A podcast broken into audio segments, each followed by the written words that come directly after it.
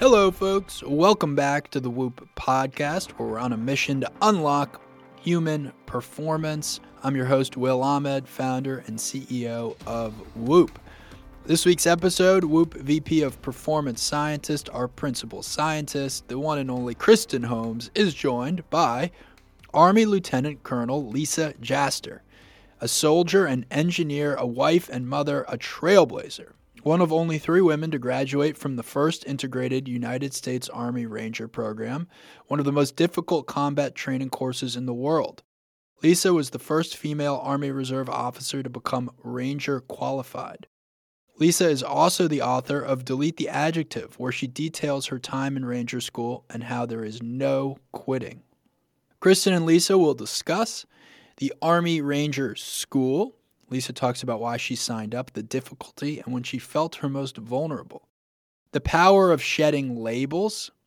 Takeaways from Lisa's book, Delete the Adjective. How Lisa uses WHOOP. Developing a strong mentality. Lisa talks about how she pushes herself through disciplines like Brazilian jiu-jitsu. And Lisa's advice to young women on pursuing their passions. She says it's about going all in. Great message from Lisa Jaster.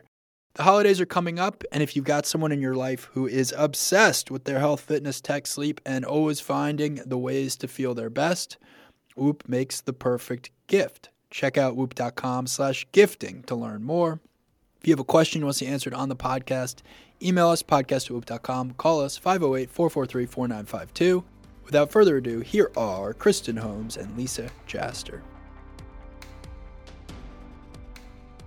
Lisa, your story of being one of the first three women to earn the coveted Ranger tab is just absolutely incredible. You know, as I read your book, Delete the Adjective, A Soldier's Adventures in Ranger School, I kept thinking about this concept of renewal. John Gardner, he's uh, he's one of my favorite thinkers. Uh, he was the Secretary of Health, uh, Education and Welfare under Lyndon Johnson. And in his writing, he explored this concept of tough-minded optimism and and how the future is is really shaped by people who actually believe in the future. And like your book made me reflect on how frequently these qualities of renewal, vitality, optimism, you know, get just absolutely buried under the weight of tradition and history. And, you know, military and kind of hospital systems actually kind of came to mind immediately. And I and I think what people might not really appreciate is when we don't believe in our future, you know, vitality diminishes. And I think the second order effect of that is the, the you know, flexibility gives way to rigidity and creativity fades. And there's this loss of capacity to meet challenges from unexpected directions, which is obviously pretty important to be able to do in a military setting. So I think like renewal at an institutional level can only really happen when there are individuals who are willing to take risks. And I love, you took the ultimate risk, really. And I, I'd love to to start there. You know, did you feel like this was a risk? And I just would love to, yeah, just get your get your thoughts on how it all started and and and in the context of, of risk. You know, Kristen, thinking about it from an angle of risk is very different. Not a not a way I've looked at it previously, mostly because I think one of the reasons why I was able to succeed, nineteen women started, three of us graduated. And I think one of the reasons I was able to succeed is because what was my greatest risk? I had a great full-time job. I already had a pretty solid military career. I had a super supportive husband, have, not past tense. I have a super supportive husband. I have two good kids that, you know, love me and, and support me. So looking at it from a risk standpoint is interesting because I think sometimes being thirty-seven, when the typical graduate was twenty-three, twenty-four, I technically was risking more, but I had already risked more in the past. And I'd seen what taking the leap does, what positive impact you can have if you put yourself out there. And I had the the privilege of qualifying for the Fittest Games. It's a, a Texas-based CrossFit competition back in twenty nineteen. It was after Ranger School. And no, it was, uh, I'm sorry, twenty sixteen. And I qualified for it. And then the competition was twenty seventeen, very early in the year. And one of the games level competitors that was in my age group kind of made fun of me because there was a a workout that included a weight I had never picked up off the ground before. And she did it like fifteen times. And I did it three times. You know, my body basically imploded underneath me. It just... It was, it was awesome. And I'm crying with joy. And she's sitting there saying, hey, the coolest thing I just saw is that you had no problem embarrassing yourself because we're in a stadium. You know, there's people three hundred sixty degrees. My husband looks over at me. He's like, I'm not sure that's a compliment. And, you know, she's, we're holding each other. And it's, it's exactly what you're talking about. Like, what does risking it all in front of people right here and now bring to tomorrow and the next day and the next day? And my daughter at one point in time has quoted that incident back to me, you know, and you, you think about that little micro story versus six months at Ranger School. You know, there is definitely risk leading towards a better future, a more integrated future, more talent being accessible to the military, to even, you know, different environments, because the discussion doesn't stop with the military. Now the discussion moves into law enforcement and first responders, and, and where can we start pushing these physical boundaries if we stop, if we stop bucketing people? Mm. I heard a conversation with, uh, with, I, I forget which podcast it was on, maybe the Jetbird podcast, I think, with Fran. Probably. Yeah. Yeah. It was an awesome conversation. Just to, like, listen to you guys go back and forth, um, two peas in a pod, uh, you and Fran. But what he, he mentioned that, you know, there, you know, not long ago, you know, a, a high ranking military official was very adamant about women not being Uh, part of, of Army Ranger School. Right. And he was very, very adamant uh, about that. That was not going to happen under his watch.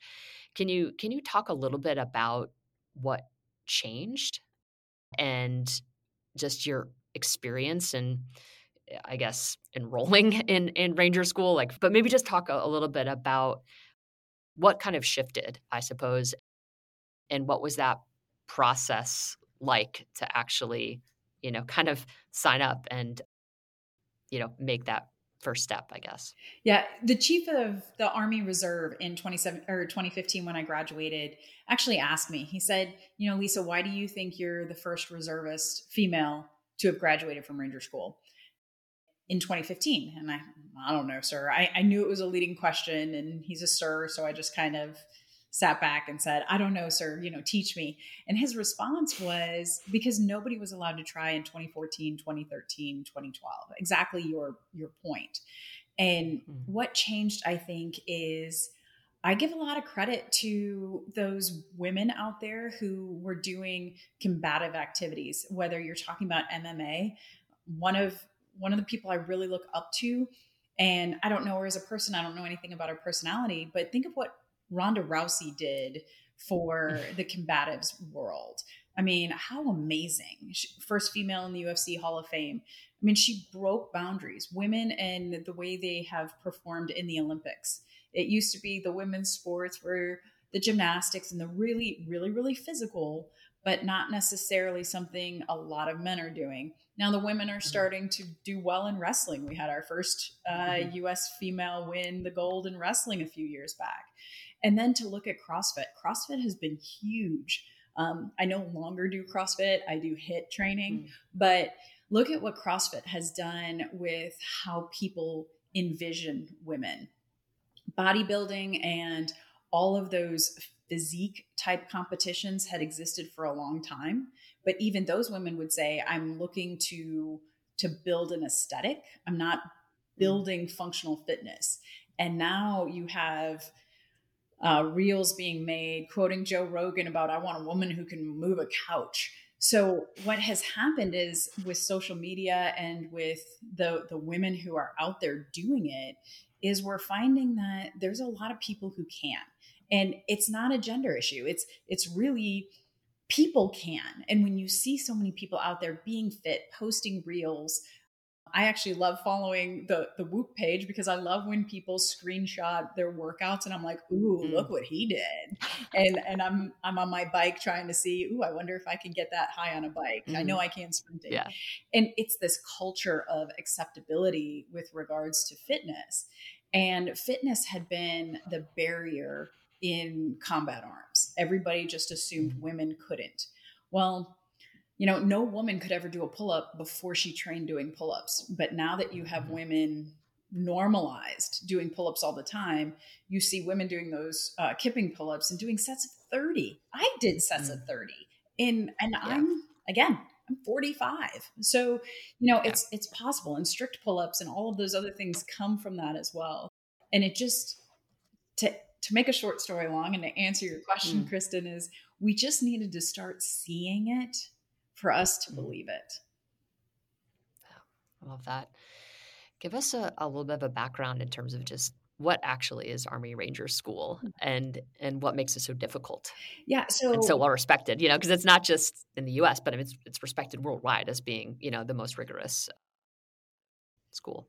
So I think my favorite stats are it's a nine-week school. On average, if you're in the nine-week school just for the nine weeks, you never recycle, you just go straight through. You walk over two hundred miles carrying a pack that averages sixty plus pounds. Some days you're doing ninety plus. You sleep on average. Let me quote it correctly. The website says your average work day is nineteen and a half hours. And that's for nine weeks. That's two and a half months, give or take.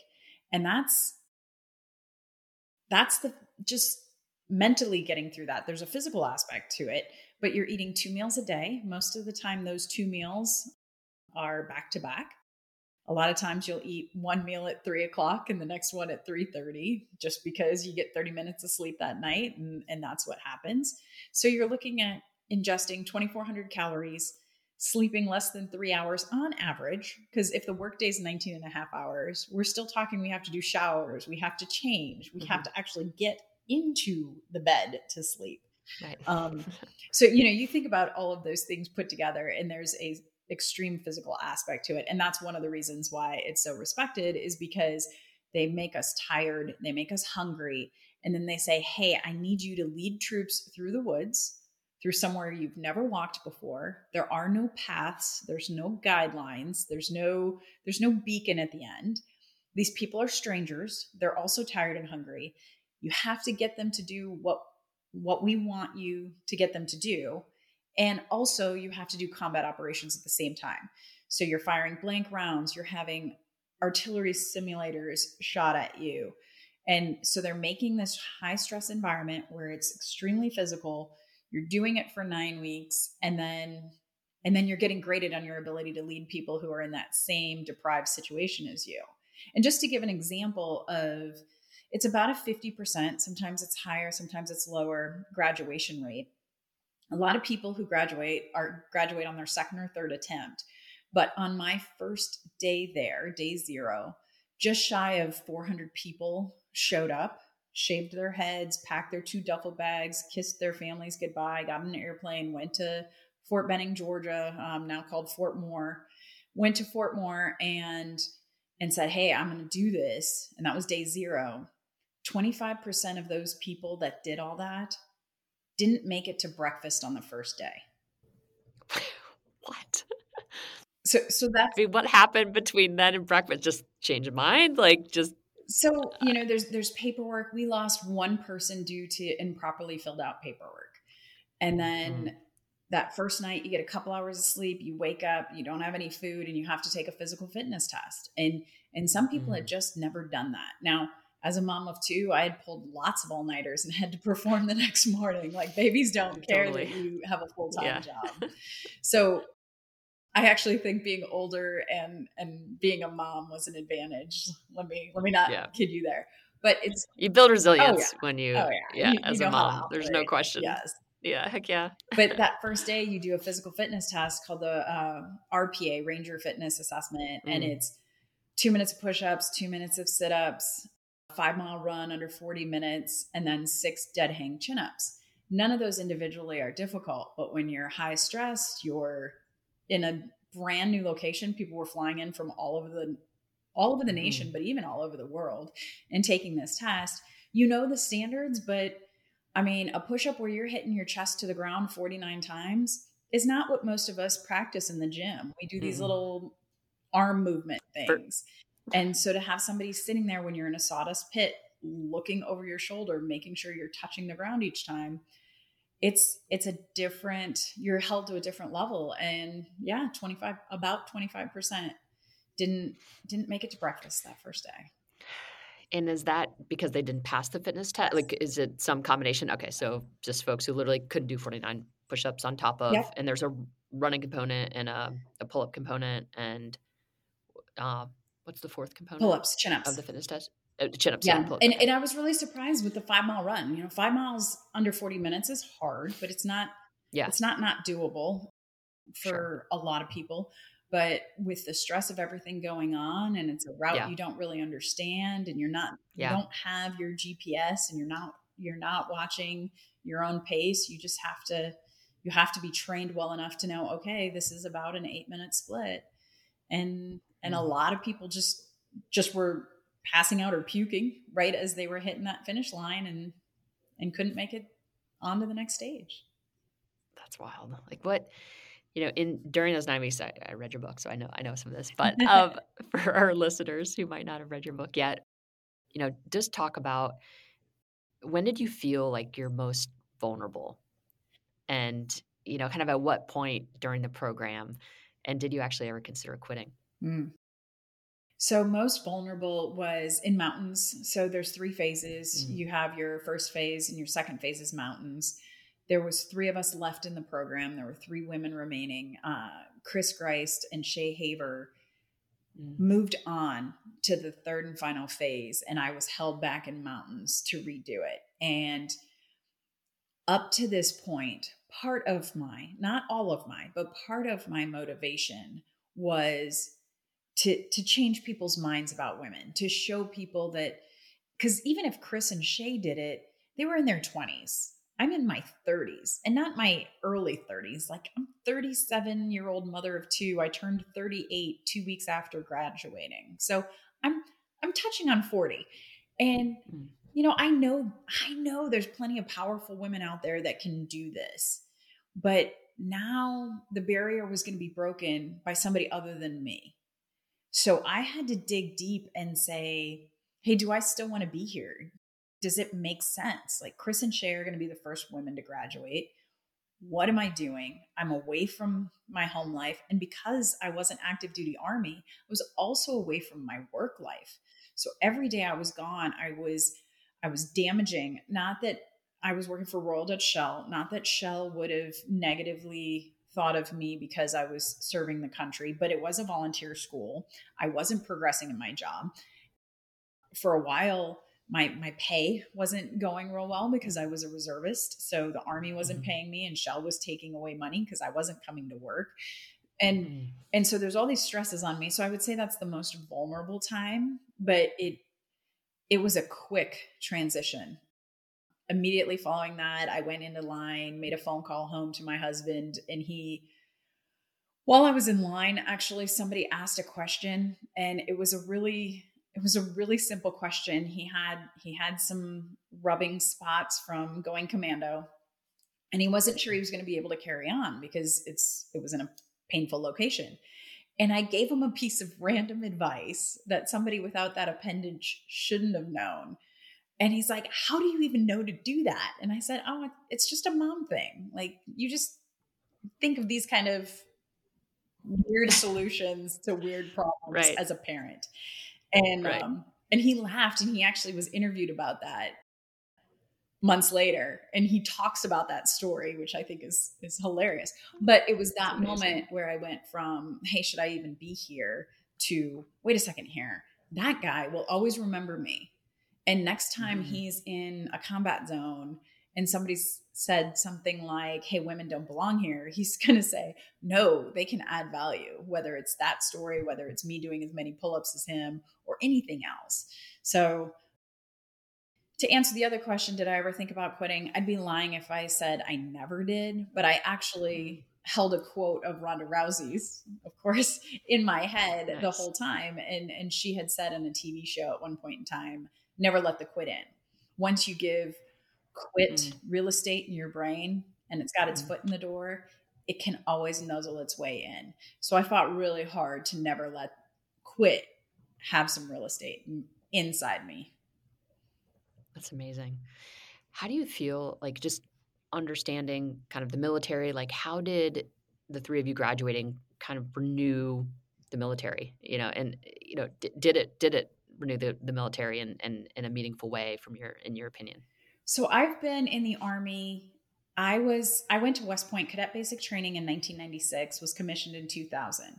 I have a five-year break in service. So I am very junior to my commission year peers. What that means is my, my peers who stayed in are all oh sixes. They have twenty-three years of service. I have seventeen years of service, seventeen and a half, and I'm an oh five. So I'm one rank below most of my peers. Not that big of a deal, but I left the military. I left active duty for a reason. At one point in time, I I felt like it wasn't for me anymore. I missed it and, and went back in, but graduating from Ranger School gave me a voice. And so I had the honor of attending the President Obama's last State of the Union address as a guest of Michelle Obama. And during that process, I was pulled to the side by all of the, the Joint Chiefs of Staff, all the military leaders that were also at the same uh, State of the Union address. And I'm I'm in the side room and I, I have a conversation with General Milley at the time, who was Chief of Staff of the Army. And I said, sir, what can I give back to the Army? Like, the Army's given me a lot. Just to your point, it's very invigorating to, to accomplish something you never even thought you were going to be allowed to try. And to save you the long version, he ended up saying, I need you to be visible. I need you to be public. And, and that kind of, it turned on a light bulb for me, because he was showing me that I now had a voice and I could be influential and I could use it. I could stick my head in the sand like an ostrich and just ignore it. Or I could, I could be bitter. Like there's, a, there was a lot of things I could do now that I had this voice. And there are things in the Army that need to change. There are things in the military that need to change. There are things in society that needs to change. And I think, now that I have a voice, if I can use it for a positive message, uh, specifically with regards to the military, because that obviously is an area that I know more than in other arenas. If I can use that, and in my case, I'm using it to say, Kristen, we're having this conversation. We met because I'm one of the first females to have graduated from Ranger School. I want to delete the adjective. I want it to never be a big deal when women break barriers, because mm-hmm. there are no more barriers to break. So I'm going to take my voice and and my newfound passion, thanks to the military, and say, delete the adjective, because adjectives describe us. They do not define us. Yeah. And that's a great segue to talk a little bit more about your book. Like, you know, what was the first label or barrier you were able to shed during Ranger School? The visible one is being a female. We had to keep a quarter mm. inch of hair while all the guys had to shave their heads. So mm.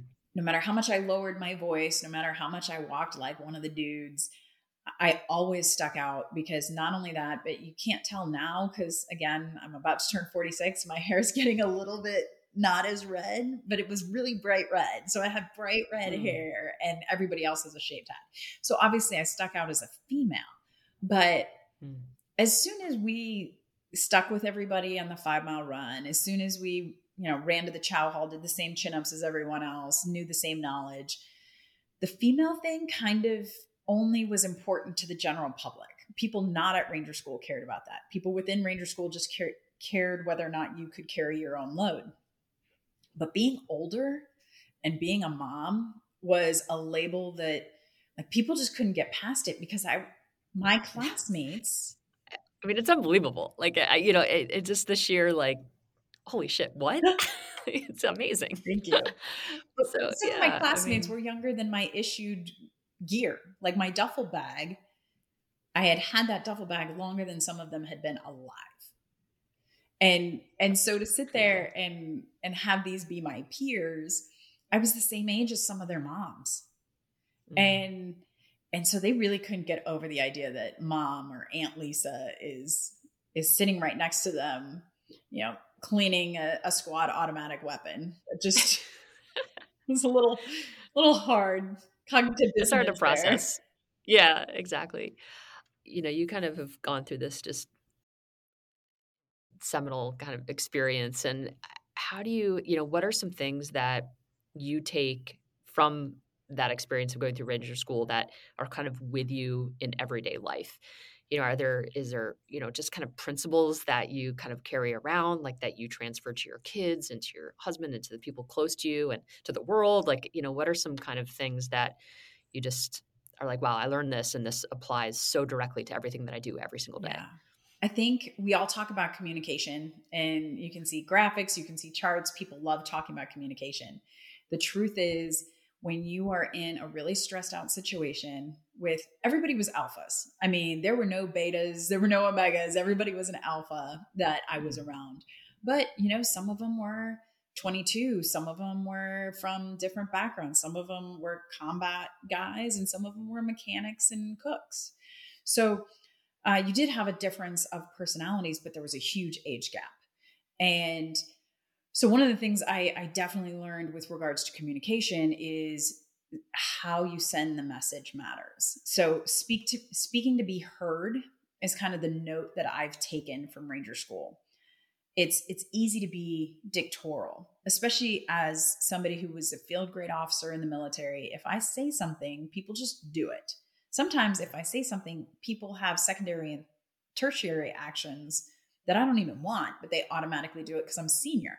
They're like, oh, well, if Colonel Jaster said this, these are the other things we need to do. So I've learned that, hey, when I'm communicating to somebody who's generationally different, from a different background, different city, different town, especially when they're degraded, when all of our E Q, like our, our emotional intelligence drops significantly when you're sleep deprived. So you have to communicate in a way that they can really hear you without having to translate much. And so with my kids, my husband and oh, I know he's going to listen to this, but my husband and my daughter are so much alike, and they're clashing, and they will get mad at each other. And I can't say this to my, my awesome husband because, you know, he's fifty-one years old and he's the adult in the relationship. But I, I will look at my daughter and say, you need to listen to your dad with your dad ears on. So think about translating like old Star Trek type translation ears, but think about what he thinks he's communicating to you versus what you want to mm-hmm. hear. And then when you speak to him, don't make him translate and use his Tory ears. Let speak to him using your dad mouth. And so that's kind of the lesson that carries over. The other thing I really learned that I never thought of is having kids was something. I married the man of my dreams, and he really wanted to have kids, and I was okay with that. But being separated from my family, I realized that for me, the next generation is my future, and I want to invest in them more. And obviously it's in the in the aspect of my own children, but even in volunteering to coach cheerleading and right, because you go to Ranger School and then you coach cheerleading. Totally makes sense. Mm. But e- even in volunteering and being around other kids and, and the future, it's really important to, to take that time so that your legacy doesn't die. And so that you're not sixty. And when you stop being the person you thought you always were going to be, because you're on the far end, you're heading towards retirement, you're still able to add value to society and community. So I think being a mom is more important to me because I went to Ranger School, which is a odd lesson to learn. Oh, that's phenomenal. Yeah. I, I mean, just talking about like your legacy, you know, I, I, I have a daughter, and, uh, you know, she's very committed to going into the military, and, you know, just, I, I don't think you probably realize, you know, the the impact that you've had on this next generation, you know, to to know that it's it's possible, you know, to, you know, to compete at these elite schools that have been exclusively male for so long is uh, is really empowering and, and just totally, you know, lifts the ceiling in, in a way that I think is um, is is so important for our society in, in so many ways. So yeah, just I'm going to continually thank you. But um, in terms of just kind of wrapping the book, which I really hope folks read it because it's it's it's so empowering and a beautiful, I think, reframing of of how we think about kind of norms and labels in society. And what is your kind of general hope for folks who read the book? You know, what do you what do you want them really to get out of it? So so I'm going to back up a little bit to Kristen, to, yeah. to you talking about your daughter. I think one of the hard things for me is going to Ranger School is very visible. It was on in People magazine and all the newspapers, but yeah. Your first question, like, how did we get ready? How did it become okay to now integrate? And it was all the work that other people have put in. And so I want to go back to all those women who are in STEM, yourself included, and it's not as visible, but it is so impactful. It is so hard for my, you know, my daughter is uh, eleven years old and she's five foot nine. She's almost five foot nine. She's, she's huge. Oh, wow. Right. And I'm not, I'm not inspiring to her, but to see her grandmother who's six one, who played volleyball and is still playing tennis, to see people who are, she always prefers to go to the female veterinarian. And it's not because it's, I'm not taking my kid to the veterinarian. I'm taking my cat to the veterinarian with my daughter, yeah. just, just to clarify. I'm a little yeah. redneck, but not that bad. But, you know, just because she likes to see those people out there, you know, breaking through the barriers and, and making that change. So I, I got stuck on that and headed backwards. You had a different question for me that I didn't answer. No, no, I was just really... Yeah, just just wondering kind of what your hope is for folks who read the book. Like, what do you really want them to take away and, and carry forward? Yes, thank you. And I think when the book came out, people thought this was a resilience book for women to be inspired. Mm.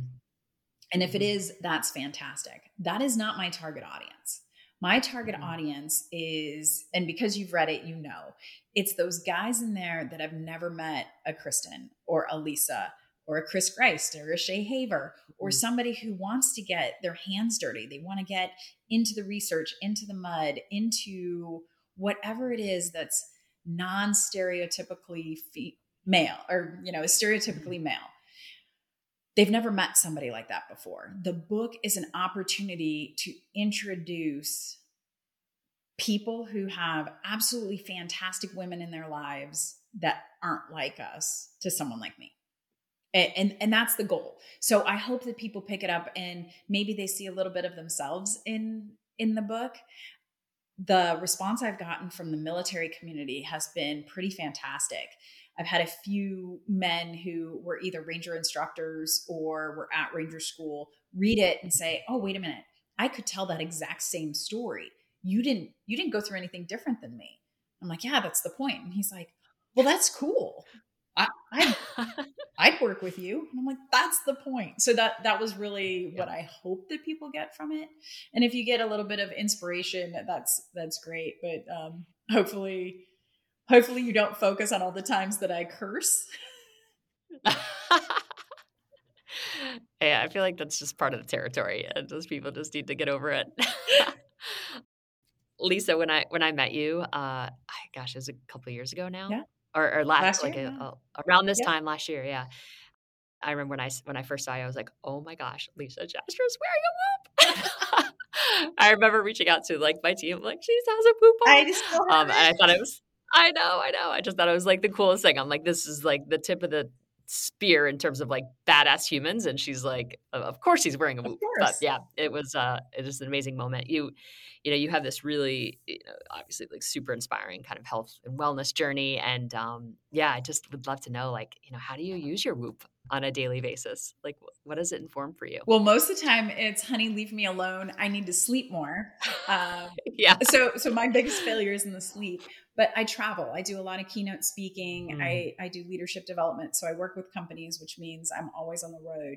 And one mm. of the things that I didn't expect to get out of wearing my WHOOP, but have is it helps me understand when I've depleted myself and I've made myself vulnerable. So I know that I like about once every five to six weeks, I got to take a day and just chill. And, mm-hmm. and that's been, that's been true since I left my mother's house. Like every six mo- weeks I would take in a complete day and I'd eat nothing but popcorn and watch movies and I wouldn't leave the house. And, and the WHOOP is telling me why now. I didn't, I did it, mm-hmm. but I didn't know why. And then mm-hmm. as, as high performers always do, you push through until you can't. So what ended up happening is about my birthday, when, you know, you get the day off and everybody spoils you, Christmas time, when you go back and see your family, summer vacation, when you're somewhere else, I got sick every single time. And it was my it's body the letdown thing. Effect. Yeah. Yeah. So now I use my WHOOP and I'm like, ooh, term. Look at me. My heart rate variables drop significantly. Mm-hmm. I'm probably really vulnerable for sickness. So maybe I'm going mm-hmm. to drink a little more chai tea, do some low grade cardio instead of going out there and blasting my whole, doing a whole body workout. Mm-hmm. I'm going to take a nap. I've started taking naps because the WHOOP has told me to. Um, every once in a while I'll post on, on Threads or X or whatever all those social medias are now. WHOOP is telling me to go outside. I'm going to agree with it. So, but yeah, so it does, it does lead to behaviors, and it's not as many athletic behaviors as I thought it would drive, as much as it's teaching me how to recover better. Mm-hmm. Yeah. I, I love that you mentioned, you know, kind of those moments where you finally get to let down, yes. you know, where you end up, you know, kind of getting sick, and it, it actually, there's a, a actual scientific term. It's called the letdown effect. And it, it usually comes during exactly the time that you described, you know, during weekends or vacations or holidays or, you know, big transitions, yeah. uh, like a move or a job change or retirement. And, and it's really kind of what's happening me- mechanistically is that kind of acute stress is going to impact your immune system. And then, and that's actually what, you know, obviously what's leading to the, to illness. So, but I, th- I think I, I totally agree. I think WHOOP is so perfectly positioned to ensure that you don't ever get in that, get in a position where you have that letdown effect, yes. you know, like you can kind of stay ahead of the letdown effect, because yes. you want it when you're on a weekend, you know, a weekend or you're on vacation or a holiday, like you want to be able to enjoy it. Right. And, you know, you don't want to be sick. And, um, you know, I think people understanding that, hey, we don't have to live a life where we're burning the candle at both ends, you know, in, in such a way that we get so run down that when we finally have a chance to relax, we actually get sick. Yeah. You know, and, and I think that's, that's, I think to your point, like, you know, I think that's a great use case for WHOOP, you know, yeah. to kind of help prevent those moments where you allow yourself to get really vulnerable, so vulnerable that you actually get sick. Yes. So yeah, that's really cool. Another interesting tie on to that is what stresses yeah. you out. And, and mm. I, so I do Brazilian jiu-jitsu. I absolutely love it. My training partners will actually look at my WHOOP data when we're done rolling and be like, ooh, mm. I pushed you the hardest. Like it's actually become kind of a funny thing, because I've got the armbands, the sports bras, like I'm trying. Amazing. And um, good, good. So I did jiu-jitsu in the morning, and then I went to one of my son's wrestling tournaments, and I noticed that my heart rate during his three one-minute ma- or his three two-minute matches mm. got as high or almost as high as my three five minutes, where I was getting crushed by a human. And yeah, I had never calculated that into my personal stress. Been mm. like, oh, why am I so tired? I'm just I'm just lazy. And no, it's yeah. it's that stress of other things. It's so true. It's the same. My heart rate when my son is playing ice hockey, it's such, such a, you know, it's so fast paced. They're so good. It's, you know, but it's, there's just, it's pretty brutal, you know, and I'm just so scared he's going to get injured, you know, I, but, um, but it is funny. Like I, it's, it's like a, it's a workout for me, yeah. just watching him play ice hockey.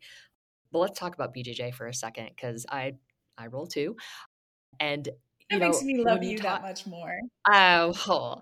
Well, you know, it's funny because I, I think, you know, people are like, why do you, you know, it's, why do you do it? And, you know, and, and I think it's, you know, having, it's just really hard, you know, and there's, you know, when someone's trying to like break your arm or choke you, like, you know, and they weigh fifty, sixty, seventy more pounds than you do, like that is a position that you're not going to, hopefully you don't find yourself in real life. But I think when you can overcome that and survive it, right. you can pretty much do anything you want for the rest of the day. Like nothing, like pretty much nothing's going to faze yeah. me, right? Like I, you know, people talk about the cold water. I'm like, yeah, I do that for immune, but that is not hard. Like have a hundred, you know, a two hundred pound like dude sitting on you trying to break your yes. arm. Like then come talk to me. Yeah. No, no. But um, not to, to compete about, but I'm, I'm just saying, you know, I, I think when you, when you talk about like doing hard things, so maybe let's just talk about doing hard things. Because I think there's a lot of value in doing hard things, right? right. And, and things that like push you out of your comfort zone, that, you know, require you to use parts of your brain that you wouldn't otherwise use, challenge you in ways that you wouldn't normally be challenged. And I think actively seeking those opportunities is an important part to, you know, vitality and renewal. And, you know, I think, uh, you know, I can kind of go on and on about it, but I'd love to hear your perspective on um, the utility of just generally doing hard things, obviously a Ranger School.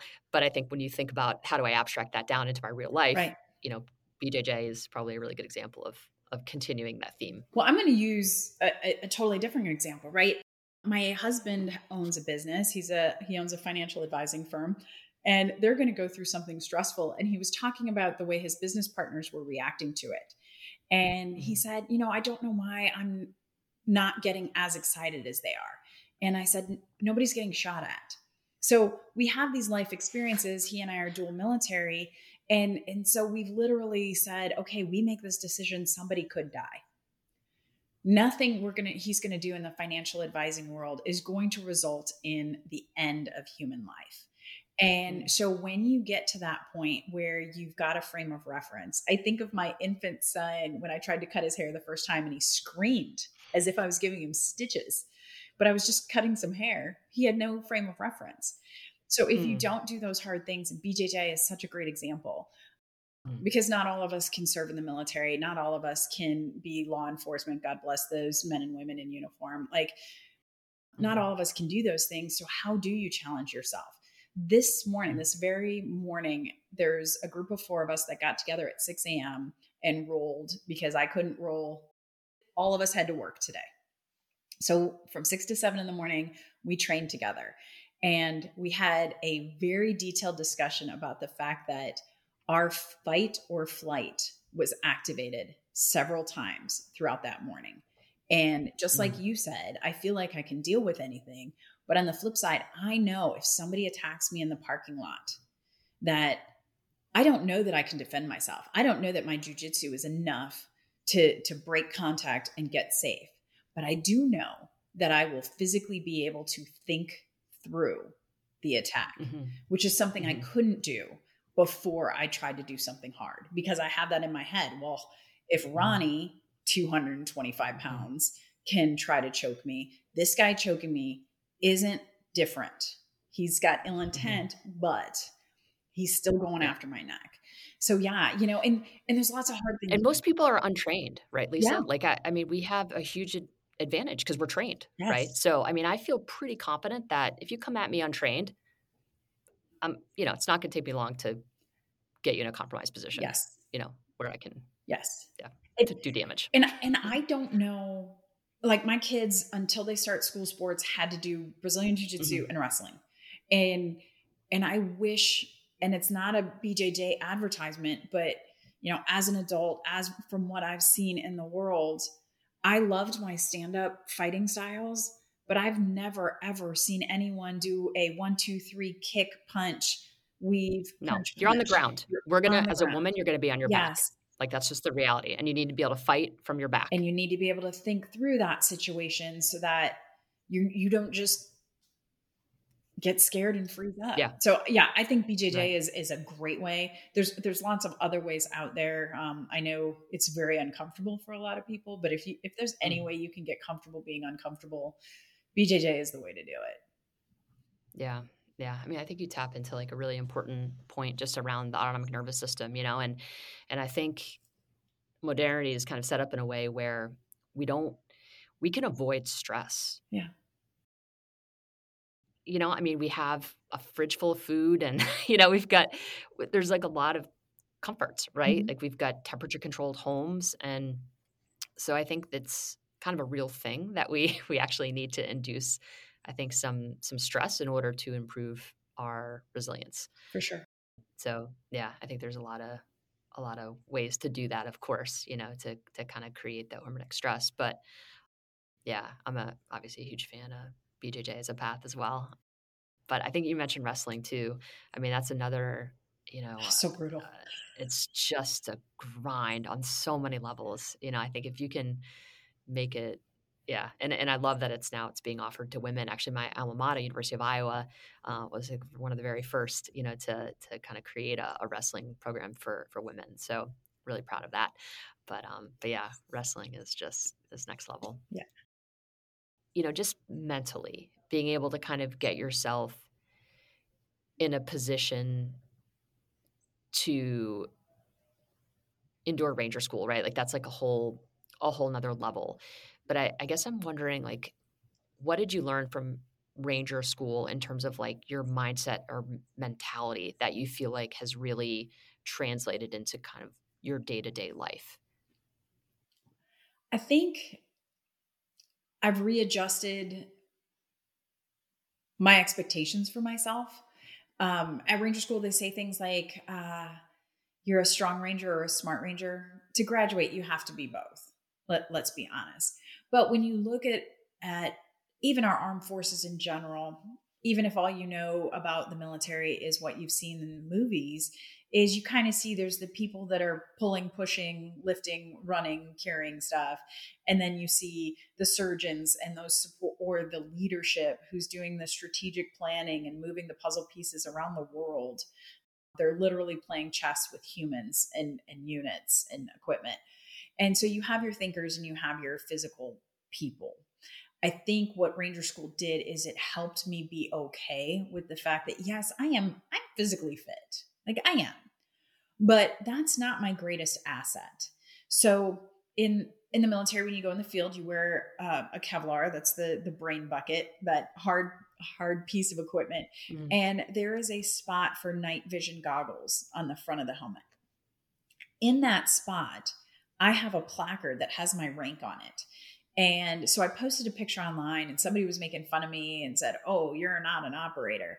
And because of my experience in Ranger School, I really was, yeah, I'm not. I'm not. If I'm out there and I'm the person engaging the enemy as an O five in the United States Army, then who's doing my job? Because my job is between the ears. Being physical fit is awesome. But that's not my job requirement. My job requirement is to be able to move those puzzle pieces and make sure the right assets are in the right locations at the right times. So I think it took me going through something really, really hard to release the fact that I want to be the biggest badass in the room. And I do, I still do, but I have to adjust and say, first, I have to do the things that only I can do. And so if you're, you know, taking it into corporate America, if you're the owner of the company and you work, I'm an engineer, and you go out there and you swing hammers, it's really cool for you to help construct that building. Your guys will respect you for it. But if that's how you spend eight hours of your day, who's doing the designs? Who's doing the stress calculations? Who's making sure that the permits are submitted? No one. And so being respected by your guys is okay. But more importantly is doing your job and accomplishing the mission. Mm, I love that. What advice would you give a young girl who is interested in signing up for Ranger School? I would say whether you're signing up for Ranger School or you want to be a stay-at-home mom, I will give you the exact same advice. Be all in. Don't be, if you're going to be a stay-at-home mom, don't be one of these moms who has a cleaning lady. God bless those of you who can afford it and do it. But if you're going to stay home with the kids, don't have somebody else cook the food, have a nanny, and have a cleaning lady. Like, take pride in whatever is in your domain. So I say it that way because a lot of people think that I don't respect, like, I don't think being the, the woman boss is the only route. I think being a woman is so much cooler than being a dude because I could be a stay-at-home mom or I could be a structural engineer. Either way, I'm okay with it. Guys, it's a little weird when they're the stay-at-home dads sometimes. Like, hopefully society's getting better at that. We need to change that. Yes, we do. That's, we do. That's just the other side of the coin. Yes. That, but I, I love a, that we can be yeah. either. So no matter yeah. what you're going to do, I'd say be all in. So let's say your daughter wants mm-hmm. to go to Ranger School. Hey, when you go into Ranger School, the best part about being all in is you have to shave your head. And the minute you shave your head as a woman, like all of us take pride in our hair, even if we mm-hmm. aren't very cos- cosmetic savvy, we mm-hmm. still like, yeah, yeah, we still take pride in it. It's part of the identity. Yes, when you be, shave your you know. head, you are definitely all in. So they force you to do that. But I think when I say be all in, when I decided to go to Ranger School, I wore a weight vest from the time I got home till the time I went to bed. And the reason why is my legs, being an office cat, my legs hadn't hadn't gotten used to or had got had become unused to being on my feet all day. So I wanted to be on my feet all day with that extra bit of weight. I wanted to make sure I'm not going to get shin splints for running all day for the first mm. time. So, you know, y- your body needs to get used to it. So my way, when I say be all in, I'm saying wear that weight vest from the minute you wake up to the minute you go to sleep.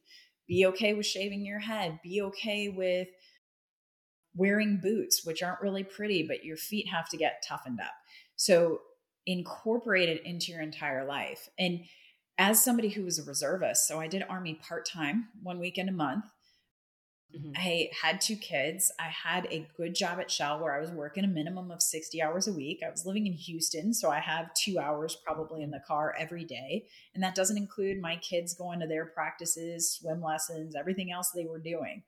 So, totally. you know, to train up for something like Ranger School, it's not a, okay, minute, you know, hour, five a.m. to six thirty a.m. I'm training for Ranger School. It's I'm awake.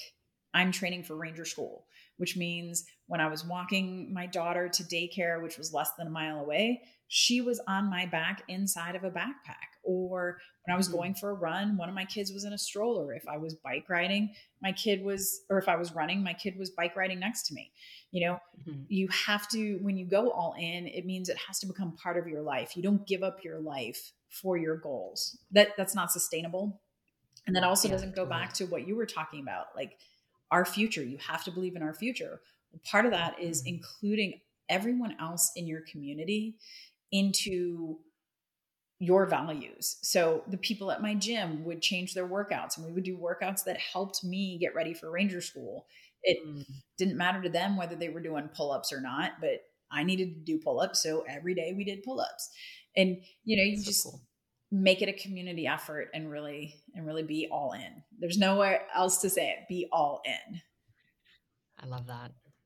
And then I think it, it comes down to, you know, then you need to think more clearly about what you say yes to.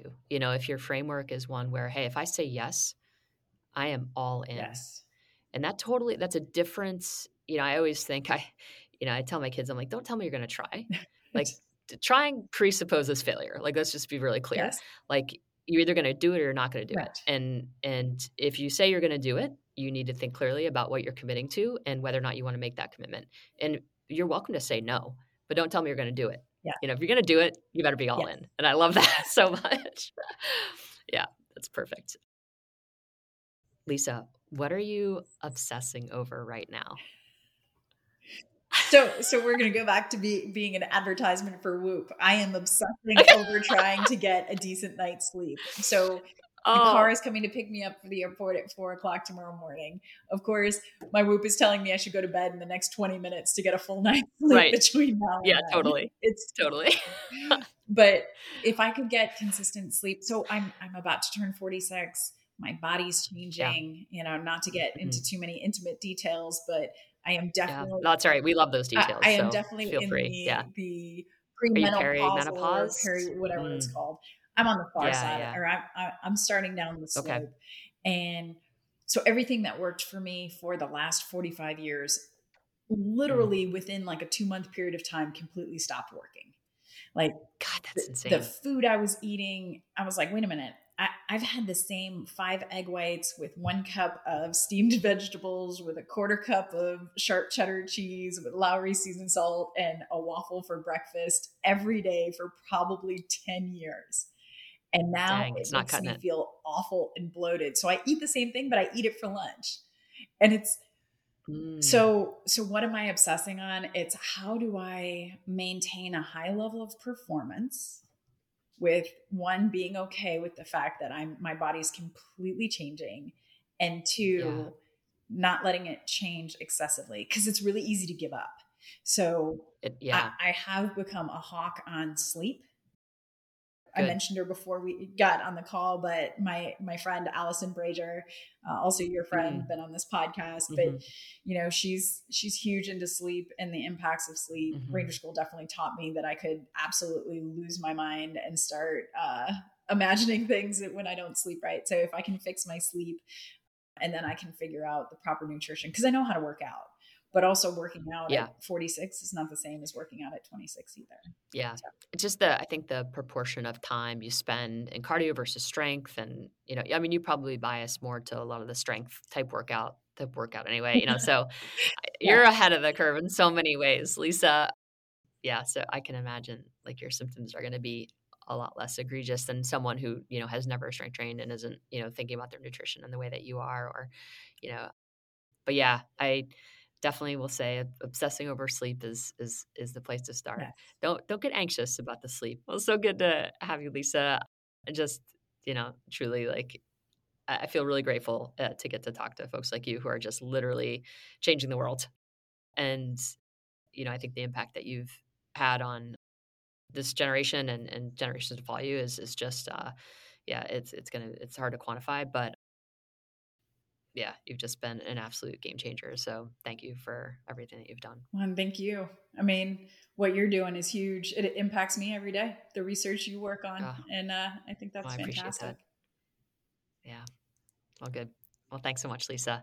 And folks can find you on on uh, on Instagram. Mm-hmm. I know there's a lot of fake Lisa Jaster, Lisa Jasters out there, so you need to find the real one, the real Lisa Jaster. Yeah. What's your handle? It's Lisa A. we'll Jaster, sure all do. One word. Lisa A. Jaster. Okay. Perfect. Perfect. All right. Thanks for thanks for coming on, Lisa. It was so fun to talk to you. Thanks for having me, Kristen. Big thanks to Lisa Jaster for coming on the show to share her incredible story of determination and lessons on breaking barriers. Reminder, the holidays are coming up, and if you've got someone in your life who is obsessed with their health, fitness, tech, sleep, and always finding the ways to feel their best, Whoop makes the perfect gift. Check out whoop.com slash gifting to learn more. If you enjoyed this episode of the Whoop Podcast, please leave a rating or review. Please subscribe to the Whoop Podcast. You can check us out on social, at Whoop, at Will Ahmed. If you have a question you want to see answered on the podcast, email us, podcast at whoop dot com. Call us, five oh eight, four four three, four nine five two. We'll answer your questions on a future episode. If you're thinking about joining Whoop, this is the best time ever because you can now sign up for free for thirty days. That's right, a free trial. It's the full membership experience. And you can decide at the end of thirty days whether you want to become a member. New members can also use the code WILL to get a sixty dollars credit on Whoop accessories. That's just W I L L at checkout. All right, folks, that's a wrap. Thank you all for listening. We'll catch you next week on the Whoop Podcast. As always, stay healthy and stay in the green.